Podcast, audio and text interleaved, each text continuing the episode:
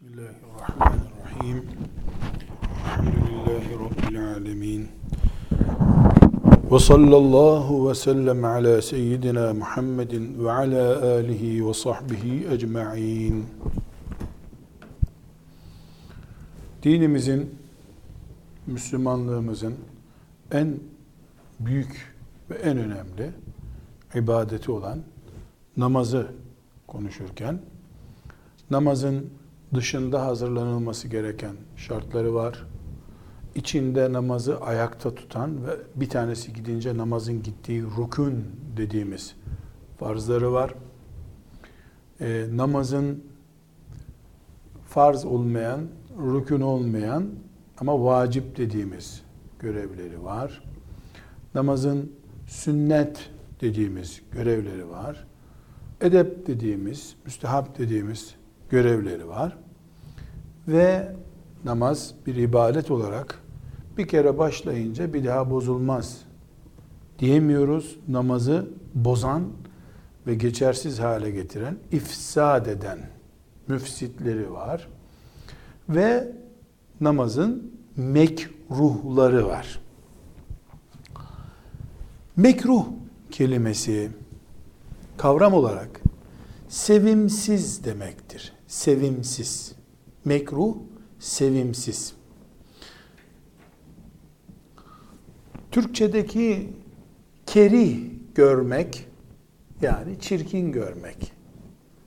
Kerhen bir iş yapmak, yani sevmeden, razı olmadan bir iş yapmak demek. Türkçede e, demek ki mekruhla bağlantılı kelimeler Türkçe dil olarak telaffuzumuzda vardır. Fıkıhta yani dilde sevimsiz demek. Fıkıh ilminde ise mekruh haram olmayan ama çirkin görülen şey demektir.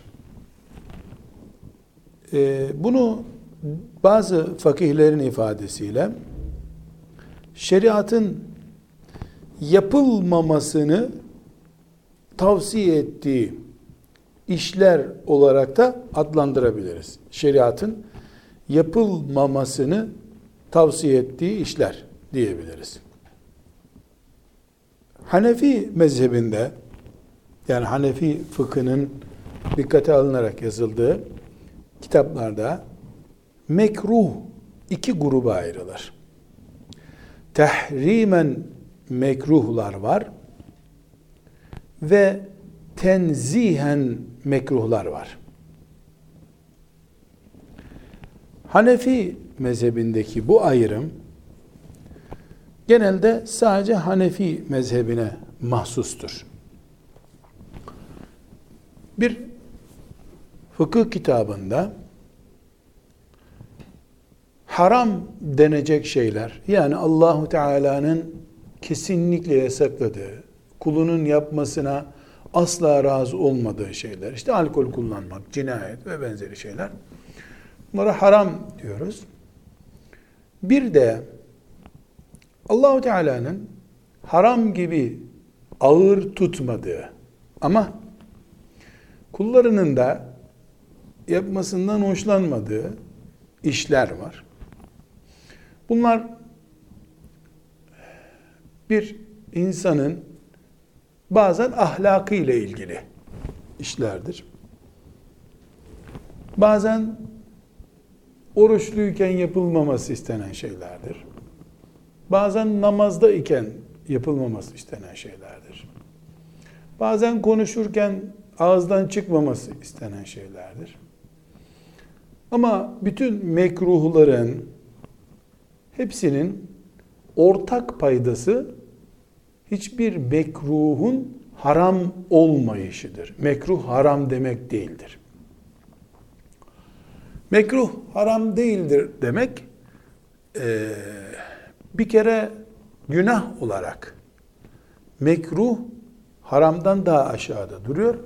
İkincisi harama gösterilmesi gereken tepki mesela alkole ve benzeri faize harama gösterilmesi gereken tepki yüzde yüz bütün Müslümanların göstermesi gereken bir tepkidir. Mekruh da hoş olmayan, yapılmaması istenen şeyler olmakla beraber mesela bir mekruh için savaş açmak gerekmez. Mekruh ahlaki bir konuysa öğüt nasihatle düzeltilir.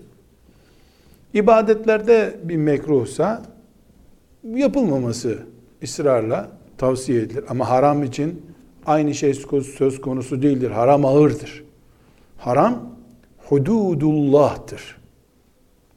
Tilke hududullah. Allah'ın sınırlarıdır haram. Şöyle de ifade edebiliriz. Haram helalin sınır kapısıdır. Yani helalden ayrınıldığında ilk durak haram durağıdır. Veya şöyle diyelim, beyazla siyahı helal ve haram olarak adlandırırsak, haramı da siyah dersek, renk olarak bir defa beyazın tam zıddının adı haramdır. Ama mekruhta ise ton farklılıkları vardır. Simsiyah değildir mekruh. Ya nedir? İşte gridir, koyudur, kırmızıdır ama simsiyah değildir. Beyazı helal kabul edersek. Peki bu ifadelerden mekruhlar önemsenmeyebilir diye bir kabalık yahut da esneklik veya laubalilik üretebilir miyiz? Üretemeyiz. Neden? Sünnetler ve farzlar bağlantısında da konuşulduğu gibi bir kere mekruhlarda esneklik, laubalilik her şeyden önce bir harama kayış, haramı da ezip geçme sürecini başlatabilir. Yani her ne kadar mekruh haram değilse de lokmalanmış haram olabilir. Bütün olarak haramı yutmaya çalışan boğuluyordur. Lokma lokma bölünmüş harama da mekruh adı verilmiş olabilir. Mümin ilke olarak bir defa haram, mekruh ne varsa bunlardan ictinab eder. Yüzde yüz kaçınır. Ama haram işlediği zaman oturup büyük tövbe istiğfarlar yapar. Mekruhlar ise unutmuş olsa bile istiğfar etmeyi cemaatle namaz kılmakla, sadaka vermekle, oruç tutmakla ve benzeri şeylerle camiye gidip gelmekle e, mekruhlar biiznillahü teala silinir. Zaten pek çok e, hadisi şerifte e, duyduğumuz hani filan işi, filan tesbihi, filan ibadeti şu kadar yapana bütün günahları mağfiret olur deniyor ya. Bunlar işte mekruh türünden olan günahlardır. Çünkü ağır haramlar, kebair günahlar tövbe ister. Hususi silmek için gayret ister. Ağır kebair günahlar. Demek ki mekruh Müslümanın elinden, dilinden yapmasının yakışmadığı, çirkin görülen şeylerin adıdır. Namazın mekruhları ise ne demektir? Namazın mekruhu yapıldığı zaman namazı kaldırmayan, yani bu bitti, namaz bozuldu dedirtmeyen ama namazın kalitesine, huşuuna, namazın ruhu olan huşuuna derece zafiyeti getiren bir sıkıntı demektir. Mekruh. Fazlaca e, mekruhlar kitaplarda zikrediliyor. Sırayla bunların e, bize şu anda lazım olacaklarından söz edeceğiz. Ama vurgulanması gereken nokta şudur. Fıkıh kitabında namazın mekruhlarındandır diye bir kayıt konduğu zaman o namazın bozanlarındandır diye anlayamayız bunu. Namazın mekruhlarındandır demek yaparsan namazda sevap kaybın olur dikkat et demektir. Eğer sadece bir mekruh işlerse mümin ondan dolayı namazı bozulmaz. Namazı yeniden kılması gerekmez. Ama e, özellikle Hanefi mezhebini takip edenler şunu bilmelidirler. Hanefi mezhebinde mekruh iki türlüdür. Bir, bir tahrimen mekruh vardır. tahrimen mekruh demek harama yakın mekruh demek. Ama haram değil ha. Haram değil. Bir de tenzihen mekruh vardır. Tenzihen mekruh da helale yakın olan demek. Şimdi e, sadece anlaşılsın diye kitaplarda böyle bir örnek yok. Anlaşılsın diye bir örnek vereyim. Şimdi helali yani caiz olan şeyi 50 kabul edelim. 50 rakamı caiz demek. 99 yani 100 sonrası da yani 3 haneye çıkınca da haram oluyor diyelim. Dolayısıyla 50 ile 100 arasındaki rakamlar helal dairesinin rakamları. Yüzden sonrası haram oluyor. Eğer bir şeye tahrimen mekruh deniyorsa bu 90'dan yukarı ama 100'e ulaşmayan bir yasak demektir.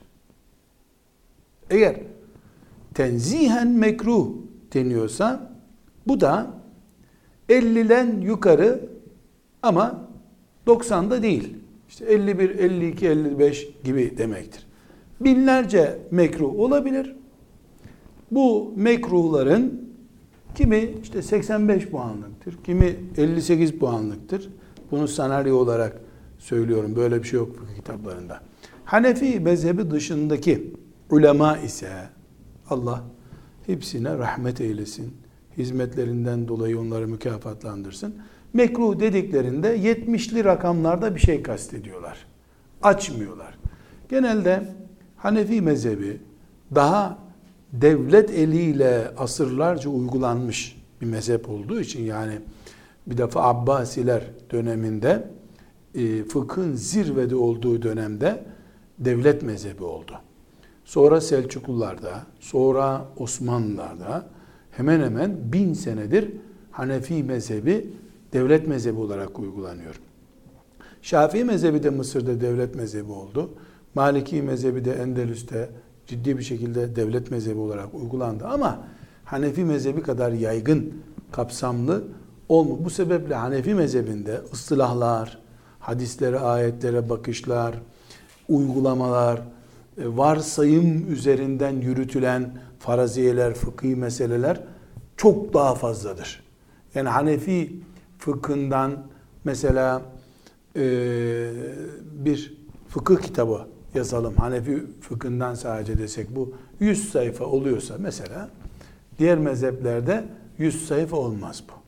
70'lerde belki 80'lerde kalır. Yani Hanefi mezhebi de e, mekruhu tahrimen mekruh, tenzihen mekruh diye ayırmasının nedeni bu. Yani çok kullanılmış olduğu için kavram üretilmiş, bakış tarzları geniş tutulmuş. Allah hepsine rahmet eylesin. Ümmete hizmetlerini kabul buyursun. Demek ki namazda bir mekruh ya da fıkıh kitaplarının namazın mekruhudur dediği şey namazı bozmuyor. Namaz gene namaz. Ama ne yapıyor? Namazın ecrini azaltabiliyor. Mekruhuna göre. Eğer tahrimen mekruh diye kayıt konu filanca iş tahrimen mekruhtur deniyorsa kıl payı haramlıktan kurtulmuştur. Dolayısıyla bunun namaza zararı daha fazladır.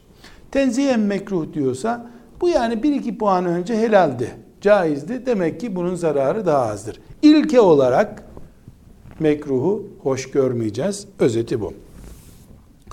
Şimdi e, birinci mekruhu zikredelim. Namazın e, vaciplerinden bir vacibi terk etmek tahrimen mekruhtur. Şüphesiz kasten olursa bu, bile bile olursa e o namazı iade etmek lazım. Bu, namaza karşı bu yapılmaz. Ama sehiv secdesi yoluyla olursa şey estağfurullah yani bu e, bilmeden bir örnek üzerinden inceleyelim. Mesela öğle namazını sesli okumamak gerekiyor. Namazın bir vacibi olarak. Sesli okursa bir insan namazdan sonra aklına gelirse bu sev secdesiyle düzelir. Kasten yapılırsa namaza zarar verir. Şimdi namazın vacipleri diye neleri saydıysak onları terk etmek tahrimen mekruhtur diye kural koyduk. Namazın sünnetlerinden birisini de terk etmek e, mekruhtur. Terk edilen sünnetin boyutuna göre tahrimen veya tenzihen olabilir. Rükû ve secde yaparken e, Sübhane Rabbiyel Azim ve Sübhane Rabbiyel A'la demek gerekiyor. Yani tesbihat diyoruz buna. Tesbihat yapmak gerekiyor. O esnada Kur'an okumak mekruhtur. Rükude Kur'an okumak mekruhtur. Kur'an-ı Kerim'i elimizdeki mushafın tertibi dışında okumak da mekruhtur. Bu tertiple neyi kastediyor? Diziliş şekli. Yani Fil suresi önce geliyor, Kureyş suresi sonra geliyor, Ma'un suresi sonra, Kevser suresi sonra.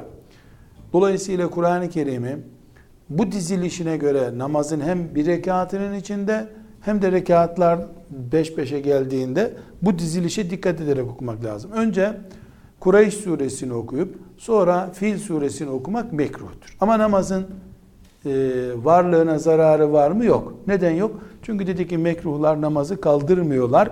Sadece derecesini ve ecrini düşünüyor, düşürüyorlar.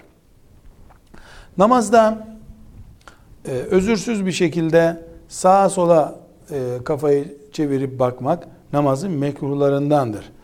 Namaz bozulur mu? Göğüs dönerse kıbleden namaz bozulur demiştik. Namazı bozan şeylerden biri göğsü kıbleden çevirmekti. Ama e, başla bilhassa gözle sağa sola bakmak namazı bozmuyor. Aynı şekilde elbiseyle oynamak namazı bozmaz.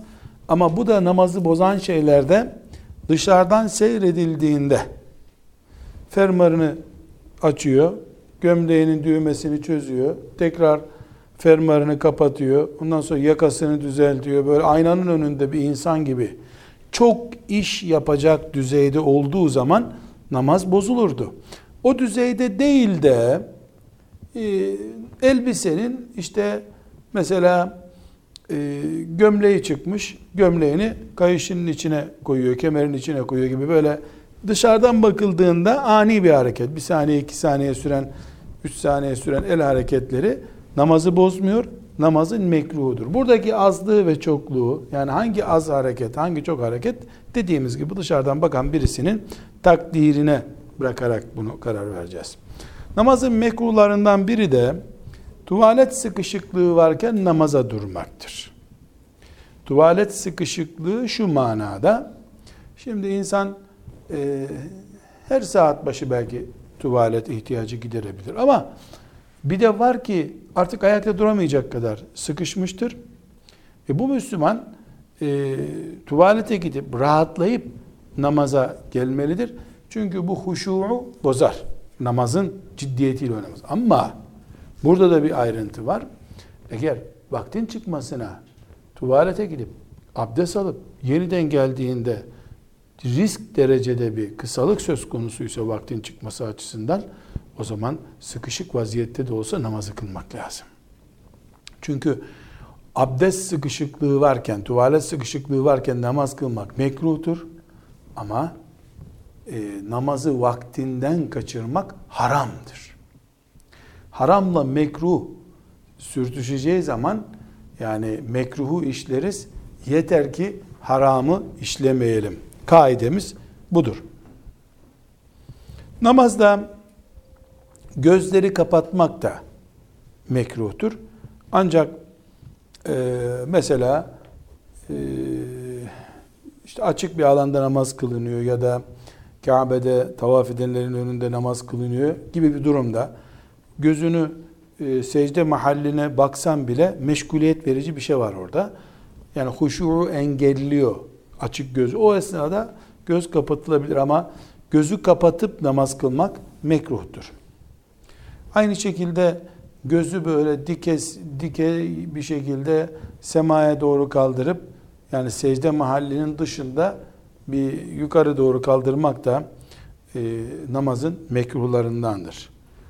Başka bir mekruhu namazımızın e, cemaatle namaz kılınırken önde bir kişilik yer bulunduğu halde arkada tek başına namaz kılmak veya öndeki safta boşluk varken arkada saf tutup namaz kılmak namazın mekruhlarındandır. Ama cemaatle namaz sevabı, namaz yine geçerli. Sadece ön saf sıkı sıkıya dolmadan arka safta namaz kılmak mekruhtur. Bunun istisnası var. Nedir istisnası? Ee, şimdi saf dolu, arkada bir kişi namaz kılıyor. Ee, saf tek kişilik olmasın diye ön saftan bir kişilik boş bırakıp arkaya gelip arkadakini iki kişi yapmak gerekiyor. O zaman mekruh değil önde boş olması. Çünkü ön taraftaki boşluğu doldursak arkadaki kişi tek kılacak. Safta tek kılmak yanlış olduğundan böyle bir uygulama var. Ee, secde esnasında da dahil olmak üzere ellerin ve ayak parmaklarının yönünün kıble olması gerekiyor. Böyle sağa sola açılmaları yanlıştır. Ee, namazın içerisinde el bağlarken e, elleri böğrüne koymak yani iki eli birleştirerek böyle birbirlerinin içine koymak e, böyle kelebek gibi yapmak elleri ya da mesela elini e, koltuğunun altına koymak. Yani namazda olur mu böyle şeyler? E, Subhanallah işte olursa eğer bu mekruhtur. Bir başka e, husus esnemek namazda mekruhtur. Fakat şimdi bir soru soralım. Esnemek insanın elinde değil ki. Demek ki esnemeyi gevşek bırakmak. Laubalilik işareti olduğu için mekruhtur. Yoksa insan isteyerek esnemez. Erkeklerin namaz kılarken yüzlerini, burunlarını kapatacak şekilde bir örtüyle namaz kılmaları da mekruhtur. Kadınlar için bu mekruh e, yoktur. Resim bulunan bir yerde, canlı hayvan resmi veya insan resmi bulunan bir yerde, özellikle resim kıbleye karşı ise, kıbleyi görecek şekilde ise orada namaz kılmak mekruhtur. Kabirlerin üstünde, çöplüklerde, e, moloz yığınlarının olduğu yerlerde, banyoda ve yani insanın günlük hayatında oturup yemeğini yiyeceği, çayını içeceği kadar hoş görülmeyecek yerlerde namaz kılmak mekruhtur. Namazda parmak çıtlatmak da mekruhtur. E, çünkü bu tembellik işaretidir. Hadis-i şerifte e, bu yapılmaması tembih edilmiştir.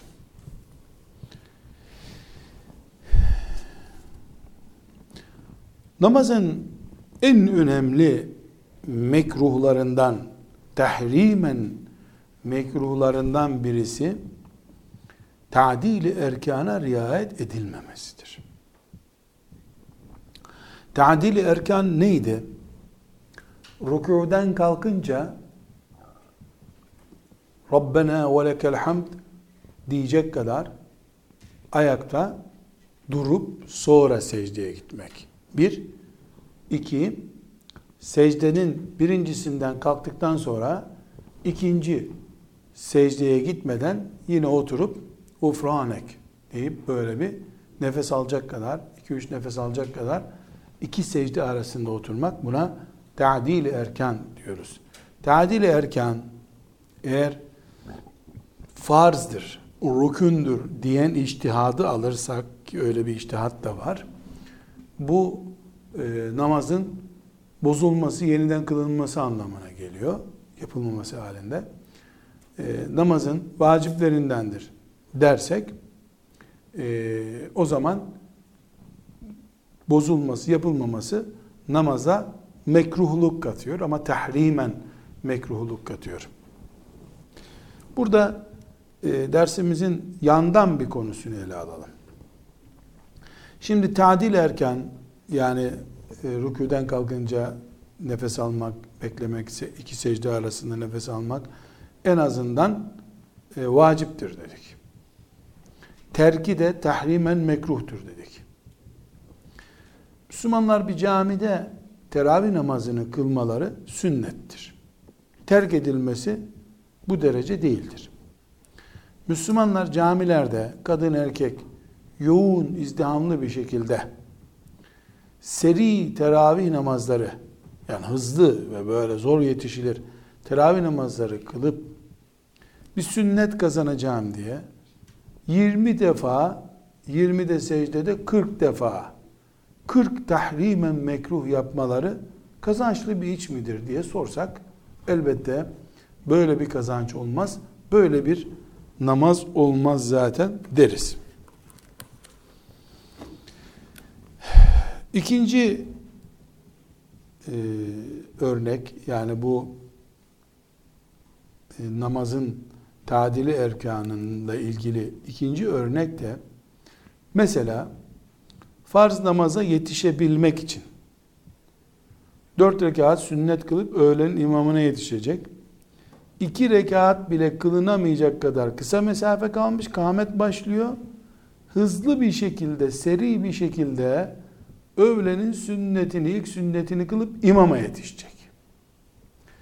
İmama ikinci rekatta yetişse bir günaha girmeyecek ama imama yetişeceğim diye tadil erkanı olmayan bir namaz kılmakla tahrimen mekruh işlemiş olur.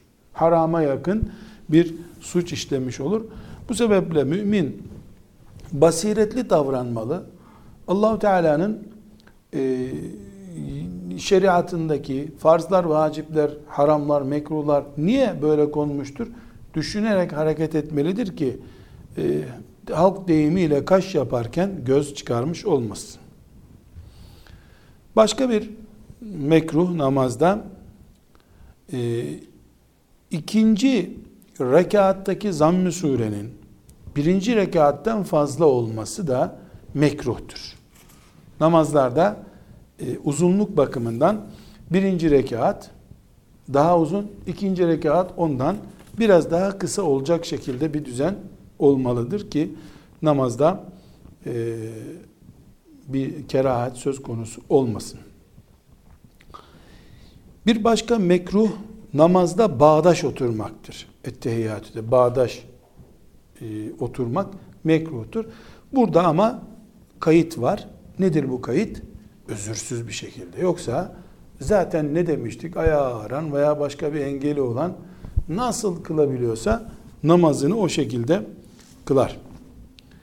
E, resim konusuna bir şey ilave etmemiz lazımdı. Hani resimli bir odada kıble tarafında resim bulunan bir yerde namaz kılmak mekruh olduğu gibi insanın üzerinde namaz kılanın üzerinde de resim varsa bu e, namaza engeldir. Buradaki resimle kasıt tişörtte vesairedeki resimdir. E, yoksa nüfus kağıdındaki resim, cüzdandaki resimler bu statüdeki resim değildir. Bu resim meselesinde e, derse hazırlanırken not aldım burada da onu unutmadan söyleyeyim. Resim meselesinde mesela seccadeler var, üstünde Kudüs resmi var, Kabe resmi var. E, bu resimlerin böyle bir seccadenin üstünde ya da işte e, halının üstünde namaz kıldığımız halının üstünde işte ağaç motifleri var vesaire. Bunlarda namaz caiz midir? Cevap. Bu resimler namazda ayak altında kalan bu resimler namaza engel değildir. Ağaç motifleri, Kabe motifleri ama namazın varlığı açısından mekruh değildir bunlar. Ama e, başka bir açıdan bakmak lazım. Velev ki seccade olsun, Müslüman Kabe'nin, Ravza-i Mutahhara'nın, Mescid-i Aksa'nın e, resminin bulunduğu bir şeyin üzerine ayakla basmaması daha uygundur. Bu seccade olsun ne olursa olsun. Yani seccadedir diye Kabe'ye saygımız e, gitmemeli. Evet, bu namaza mani değil, kerahet de yok. Bu Kabe'ye saygısızlık da değil esasen. Kabe'ye de saygısızlık değil. Yani biz mesela yeri geldiğinde Kabe'nin resmini duvara asıp motif olarak yani zinet olarak ya da içimizi açan bir manzara olarak kullanır. Sonra da yere serip üstüne basıp namaz kılıyoruz. Olmamalı. Daha ince düşünmeliyiz bu hususta. Namazlarla ilgili bir başka kerahat e, pijamayla namaz kılmaktır. Özellikle pijama ile namazı erkekler için tabi söylüyoruz. Bayanlar için konu biraz daha setre avrat açısından farklı olduğundan pijamanın da e, tipi de önemli. Şimdi pijama eğer çok ince veya çok e, vücudun şeklini almış bir pijama ise zaten ne kadar setre avret oluşuyor onunla o ayrı bir konu ama prensip olarak pijama insanların önüne çıkılır bir kıyafet değildir.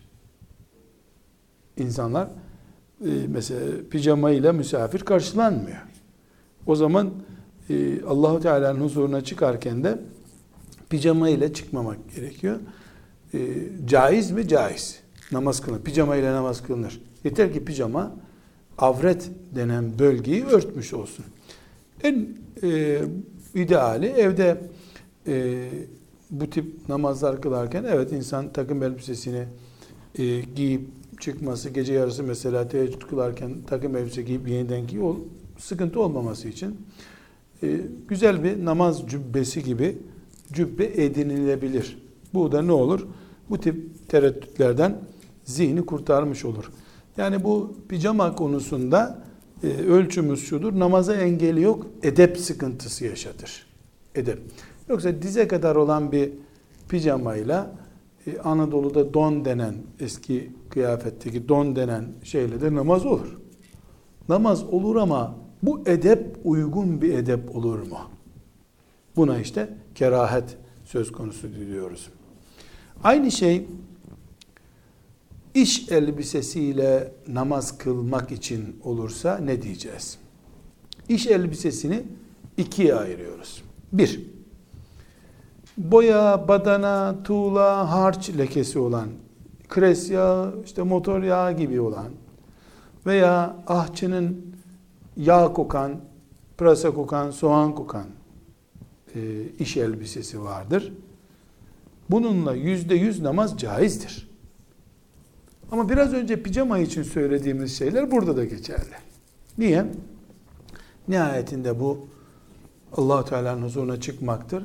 Kul mümkün olduğu kadar en edepli şekilde çıkmalıdır. Eğer iş elbisesi dediğimiz şey necaset bulaşan bir şeyse bu takdirde mesele değişir. O iş elbisesi olmakla beraber bir de işin ucunda e, necaset söz konusu vardır ki normal elbisede bile necaset bulunsa e, o namaz olmazdı. E, bunu buradan e, bırakmayalım.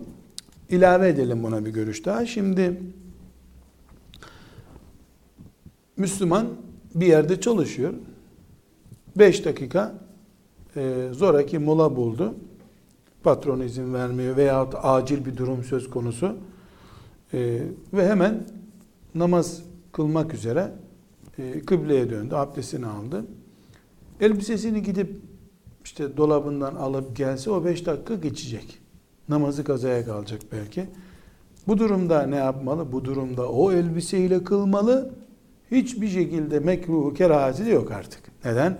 Çünkü normal şartlarda mekruh söz konusuydu. Allah Teala yeri geldiğinde kulunun üzerindeki haram mesuliyetini bile kaldırıyor. Mekruh haydi hay kalkar. Bir. iki Necasetle ilgili meselede mesela hayvan bakıcısı bir Müslüman. İnekleri var. İneklerine bakıyor. Bu Müslümanın iş elbisesinde necaset olmaması mümkün değil. Bu Müslümana her namaz vaktinde ahırdan eve gideceksin. Evde güzel e, üstünü başını değiştireceksin. Geleceksin, namazını kılacaksın. Tekrar eve gideceksin, yenileyeceksin, geleceksin denmesi namazdan soğutma gibi bir mantığı beraberinde getirecekse eğer yoğun bir şekilde e, hayvanlarla uğraşıyorsa o Müslümana allah Teala'nın e, mağfireti vardır. O Müslüman o elbiseyle namaz kılar. Bunu taharet bölümünde başka bir açıdan ele almıştık. Demiştik ki bir Müslümanın elinde su geçirmeyen yağlı boya bulunsa e, onu çıkarmadıkça abdest almış olamaz demiştik. Ama bo, mesleği boyacılık olan birisinin elindeki boya lekelerini çıkarması gerekmez. Okula zorluk olur bu. Onun için Allah Teala ona müsamaha buyuruyor. O elindeki avuç içinden daha fazla yüzü gözü hep boya abdestini alır namazını kılar. E, epey bir bölümüne e, geçmemiştir su geçmesin. Mesleği o başka türlü namazı hakkıyla kılamaz o Müslüman. Her gün tinerle ellerini temizle ondan sonra abdest al. E Müslüman için eziyet bu. Demek ki mesleklerin e, beraberinde getirdiği bazı ayrıntılar var. Fıkıh zaten bu ayrıntıları keşfetmenin adıdır. Ama esas olan pijama, iş elbisesi ve benzeri e, talimatlardan yani veyahut da ayrıntılardan ayıracağımız önemli husus Allah Azze ve Celle Huzu zinetekum inde kulli mescidin. Huzu zinetekum inde kulli mescidin buyurmuştur. Her secde pozisyonu için zinetinizi takının. Zinet ne demek? Bilezikleri takının demek değil. Yani toplum içinde nasıl görünüyorsanız, nasıl heybetli e, veya şık görünüyorsanız namaza o pozisyonda gelin demek. Ana kural budur. Ama dediğimiz gibi e, hayvan besicisi için, tarlasında çalışan biri için, inşaatta çalışan bir usta için bu mümkün olmayabilir. Allah'ın emrine e, tabi olma, o emri yerine getirme himmeti devam ettiği sürece onda bir sıkıntı yok. O e, ahır temizlediği elbisesiyle bile namaz kılsa Allah onu görüyor ki mesleği o olmasa en güzel temiz elbisesiyle namaz kılacaktı.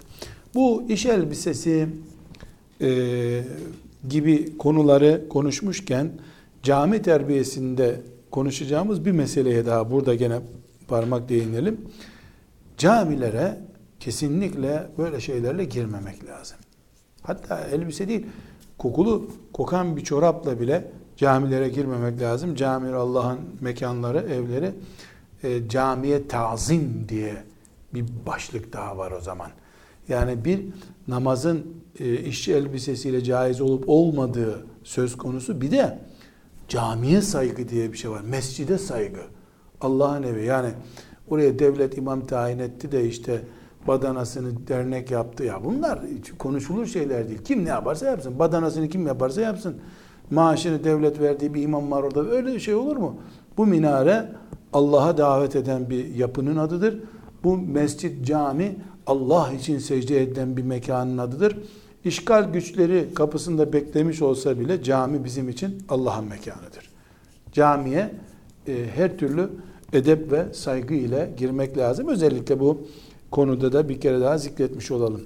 Çok önemli bu asırda çok önemli bir e, meselemiz daha var. Erkeklerin baş açık namaz kılmaları meselesi.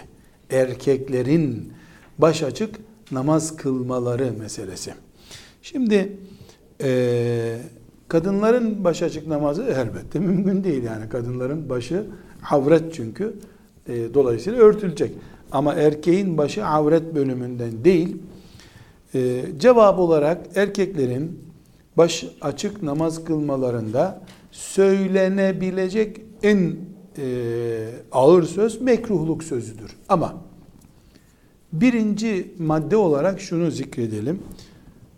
Takke yani erkeğin başını örten şey namazın farzlarından, vaciplerinden filan değildir. Namaz kıyafetleri arasında takke yoktur. Peki fukaha özellikle Hanefi fukahası takkesiz namazı niye mekruh görmüşlerdir? Burada ince bir fıkıh ayrıntısı var. O fıkıh ayrıntısını anladığımız zaman fıkıh dersi yaptığımız ortaya çıkar. Normalde takkesiz namaz mekruhtur der kapatırız konuyu. Fakih böyle demez. Takkesiz namaz mekruh olabilir der. Neden? Erkek için tabi konuşuyoruz. Çünkü biraz önce Rabbimizin emrini duyduk. Huzu zinetekum inde kulli mescidin. Her namaz pozisyonunda zinetinize sahip olun. Müslüman erkek sokakta Müslüman tipi olarak başı örtülü gezer. Kasket, foter takmaz. Sarık sarar. Başında takkesi olur. Müslümanın günlük kıyafetinde takke baş örtüsü vardır. Bu normal Müslüman toplumunda erkeğin tabii kıyafetidir. Başörtülü, başı örtülü olmak. Kadın için başörtüsü, erkek için takke, sarık. Namaza geldiğinde Müslüman, normal, tabi şimdi biz bunu anlamakta zorluk çekiyoruz. Sayın fıkıh talebeleri, yani biz bunu anlamakta zorluk, nasıl bir cümle diyeceksin? Çünkü neden? Kel bir millet haline getirildik biz. Kadınlarının da başının açılmasında zarar yok oldu. Erkeklerin zaten başı açık. Normal İslam toplumu olan bir yerde, İslam toplumu diye değil ama bildiğimiz bir örnek olduğu için örnek değil. Mesela bir Osmanlı yalısında sohbet için oturulduğunda kapı çalınacak olsa ev sahibi başını örtmeden kapıyı açmaz. Erkek takkesini takar öyle açar başını. Neden? Çünkü baş açıklığı Lavbalilik yani pijama gibi bir hal. Başı açık olmuş yani pijamalı pozisyon demek. Bu sebeple toplum, İslam toplumu erkeği takkeli görmek istiyorsa o erkek e, namaza geldiğinde bilinçli bir şekilde başını açsa tıpkı atletle gecelik atletiyle camiye gelen birisi gibi olmuş olur. Çünkü toplum toplum takkeyi İslam heybetinden görüyor. Bu sebeple bazı fukaha çok ağır sözler bile söylemişlerdir. Yani bilinçli bir şekilde ne gerek var takkeye diye böyle fırlatıp atan için yani bu tehlikeli bir iş yapıyor maazallah. Belki haramdır bu yaptığı da demişlerdir. Neden? Çünkü huzu zinetekum inde kulli mescidin ayetinin mantığına uymuyor bu. Ama eğer bir toplumda mesela Mağrib diyarında ta eski e, fukahanın zamanında da baş örtmek bu anlamı taşımıyor. Bilakis başı açık gezebiliyor insanlar. Dolayısıyla Maliki mezhebinde bu böyle değil. Çünkü onlar diyor ki toplum baş açık gezmeyi normal kabul ediyor ve bu bir İslam toplumu. İslam toplumu böyle olduğuna göre namaz da bu şekilde kılınabilir diye hükmetmişlerdir. Peki şimdi biz e, takke konusuna nasıl bakacağız? A. Takkesiz namazda hiçbir sıkıntı yoktur. Takkesiz namaz erkek için e, çorapsız kılınan bir namaz gibidir. Çorap namazın şartlarından olmadığı gibi. Ama eğer bu bir kültür mücadelesinin sonucu olarak Müslümanların başından takkesi, çehresinden, yüzünden de sakalı tıraşlanıp alındıysa şuurlu bir Müslüman, İslam'ı kendisine dert edinmiş bir Müslüman ve bir kültür erozyonuna karşı e, yıkılmadan köklerini korumak için uğraşan bir Müslüman takke ile namaz kılmalıdır. En azından namazın şartlarından biri değilse bile namazsızlık için baskı yapan güçlere karşı en azından namazın yandan destekçisi bir simgeyi koruma mücadelesi için bunu yapmalıdır. Evet. Özellikle bunun üzerinde e, vurgulayarak durdum. Çünkü meselenin fıkhi boyutundan çok kültürel ve bir çapta emperyalist anlayış bölümü var. Boşuna e, hilafet diyarını başsız bırakıl, bırakanlar boşuna sarıktan dolayı binlerce müminin kellesini almadılar. Biz e, eğer bu konuları böyle almazsak kıyamet günü e, Allah'ın şehit kulu inşallah İskilipli Atıf'ın yüzüne bakamayız kıyamet günü. Bir sarık için ipe asılmakta beis görmeyen bir şehit alemli ve onun gibi niceleri tabi. Nice binlerce e, insan başındaki takke ve sarık yüzünden e, can verdiler bu topraklarda. Müslüman olarak en azından bunun e, kültürel boyutuna yani bu bu bölümüne en azından tazim ve saygı göstermemiz gerekmektedir. E, namazın mekruhlarından birisi de insanın yüzüne karşı namaz kılmaktır. İnsanın yüzüne karşı ne demek? Yani kıble duvarına yaslanarak oturmuş birisi ona bakarak namaz kılmak mekruhtur.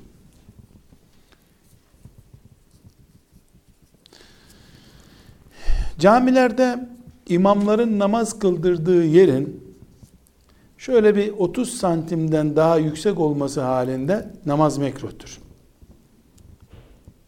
Büyük bir insan eliyle bir karıştan daha yüksek olmamalıdır. O niye yapılıyor camilerde mihrap dediğimiz imamın namaz kıldırdığı yer bölüm. Yani imam kısa boyluysa arkadakiler onu görmekte sıkıntı çekerler. E, imama şöyle bir karış daha yükseltme. Bu da şeydir yalnız. Bizim topraklarımızda yaygın. Diğer İslam topraklarında gezdiğimiz yerlerde hemen hemen hiç karşılaşmadım diyebilirim. Bizim topraklarımıza mahsus bir şey bu. Bu da bir işte biraz önce bahsettiğimiz devlet mezhebi olmanın ya da e, yani devletin dini uygulamasının getirdiği farklılıklar bunlar. Bir Osmanlı İslam devleti, Selçuklu devleti filan onu kastederek söylüyorum. Yani imam aman bir kişi imamın rüküye gittiğini görmez, sesi duyulmaz, imam aşağıda kalırsa sesi duyulmaz diye imamın böyle normal cemaatin bir 5-6 santim yukarısında olacak şekilde e, yükseğe çıkarmak caizdir. Ama bu mesela 50 santim bir yüksekte olursa imam cemaatten mekruhtur.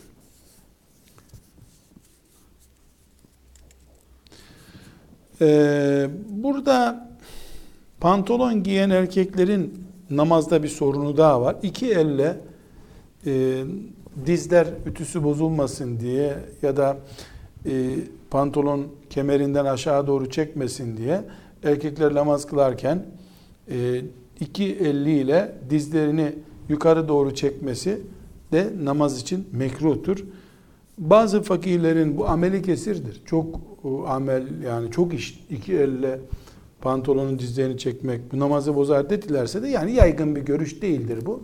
İki elle de olsa namazda dizleri yukarı çekmek, elbisenin dizini yukarı çekmek namazın e, özellikle bozacak düzeyde olmayan mekruhlarındandır.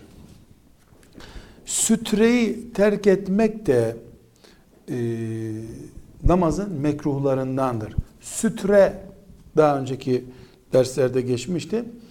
E, önü açık bir yerde namaz kılanın önüne şöyle bir çanta gibi, e, içi dolu bir poşet gibi bir şey koyması sütre deniyor buna, sütre. Cemaatle namaz kılınıyorsa imamın önünde olur tek kişi namaz kılıyorsa ya bir direğin önüne geçip namaz kılmak lazım. Önünden kimse geçmesin diye. Ya da bir çanta, hiçbir şey yoksa bir bardak, bir şey koyup e, önünden geçen kişinin günaha girmesine engel olmaktır bu. E, sütre e, özellikle ihmal edilmesi halinde namaza bir zararı yok. Yani namaz bozulmuyor ama ortada bir kerahat var.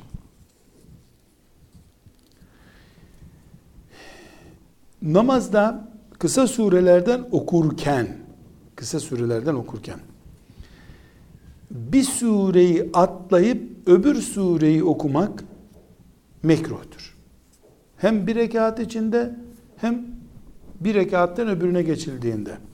Önce tabii şunu şey yapalım. Mesela Fil, Kureyş, Maun, Kevser sureleri bir rekatta üçü dördü okunabilir. Yani illa bir sure okuyunca mecbur rukuya gitmek gerekmiyor. Biraz uzun okuyayım diyen hepsini okuyabilir. Ee, Fil suresini okuyan ondan sonra Kureyş suresi geliyor.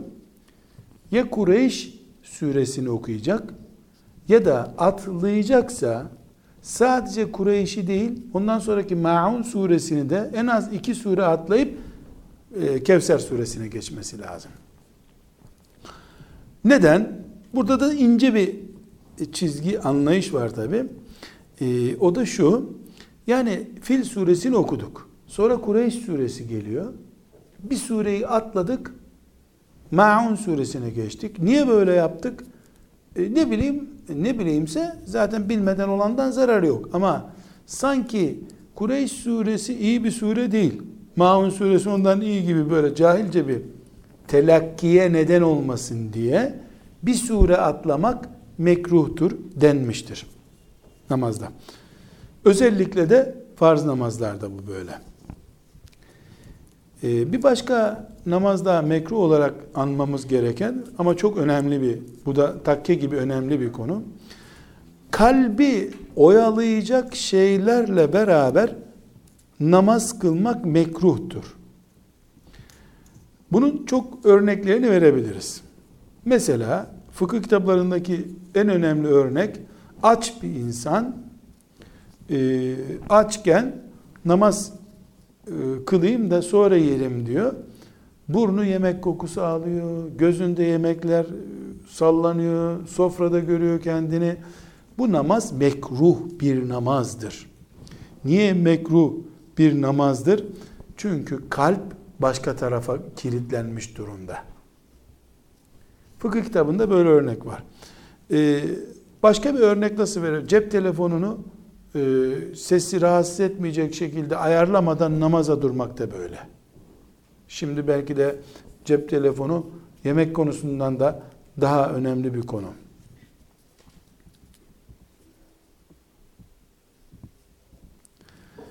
Bir başka mesele namazın içinde insanın vücuduna konan sineği öldürmekte bir sakınca yoktur. Namazda mekruh da değildir. Ama e, yan tarafta duran bir sineği öldürmek, pireyi alıp öldürmek e, o mekruhtur. Yani namazda meşguliyet bu çünkü. Ama e, sivrisinek geldi, insanın eline kondu. E, onu pat diye vurup öldürmekte namazda bir sakınca yok. Pire için de geçerli. Bu pire de çünkü insanı taciz eden hayvanlardandır. Yollarda gelip geçenin rahatsız olacağı şekilde namaz kılmak mekruhtur. Kadınlar için zaten başka açıdan da sakıncası olacağından e, mekruhiyet vardır. Burada çok önemli e, bir başka husus, ezan okunduktan sonra namaz kılmadan camiden çıkmak mekruhtur. Eğer ezan okunurken bir Müslüman camide idiyse, abdesti de varsa, hangi ezanın, hangi namazın ezanı ise o, o namazı kılıp çıkması lazım o camiden. Ezanı duyup da camiden kılmadan çıkmak namazın namaz için mekruh olan şeylerdendir. Bu mekruhlardan e, konuşurken mekruh olmayan bir husus var. Onu da e, zikredelim. Namazda akrep, yılan gibi insana muzur hayvanları öldürmek mekruh değildir. Yani namaz kılarken e, akrep, yılan çocukların uyuduğu odaya e, doğru gidiyor. Oradan bir çomak kapıp e, en azından onu kaçırmak ya da işte kafasına vurup öldürmek caizdir. Namaza bir zarar yok. Neden? Şeriatımız insan hayatını dinin korumak istediği beş esastan biri görüyor zaten. İnsan saygın, mükerrem, akrep insana zarar veriyorsa akrepliği yapmadan insan onu öldürebilir.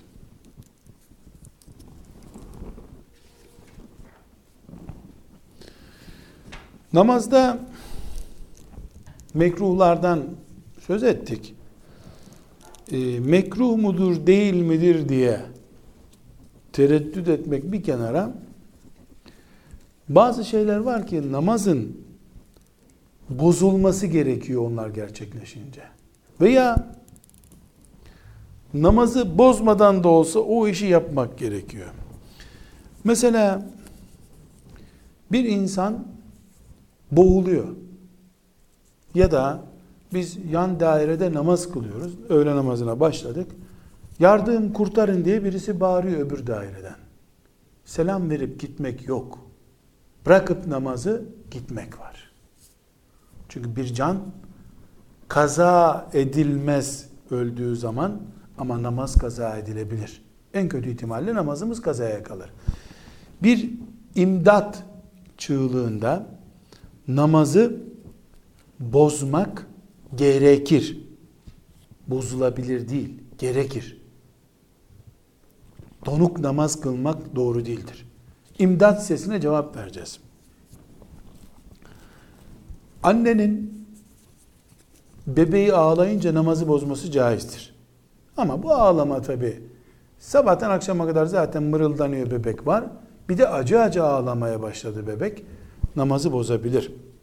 Hatta ve hatta titiz eşi, kaynatası vesairesi olan bir kadıncağız ya da titizliğe de gerek yok. Akşam iftar sofrası hazırlıyor. Yeniden yemek yapması mümkün değil ve fırından yanık kokuları geldi. İlk rekatta da olsa namazı bozup gidip e, yemeğini bakması kadının hakkıdır. Allahu Teala ona bu ruhsatı vermiştir. Asla günah değildir, haram değildir. Peki e, ibadet, namaz bir fırındaki börek için bozulur mu? Elbette keyif için bozulmaz. Ama fırından yanık kokuları alınca bir kadının namazında da hayır yok. O namazını acele edecek, tadil erkanını berbat edecek. Gidip e, ne yapacaksa, ne düzeltecekse düzeltsin. Fırınını ayarlasın, gelsin. Buna şeriatımız izin veriyor. Zira İslam, dinimiz İslam ve onun şeriatı, İslam'ın şeriatı Allah'ın kullarına zorluk istemediği bir dindir, şeriattır, İslam'dır. Yuridullahu bikumul yusur ve la yuridu bikumul usur. Keyfi olmadığı sürece yani kul eğlenmek gibi haşa bir cahilce e, gaflet içine düşmediği sürece Allahu Teala bu tip hususlarda kullarını e, mazur görüyor. Rahmetiyle muamele buyuruyor. Fukaha da bunlardan bu hükümleri çıkarıyor. Velhamdülillahi Rabbil Alemin.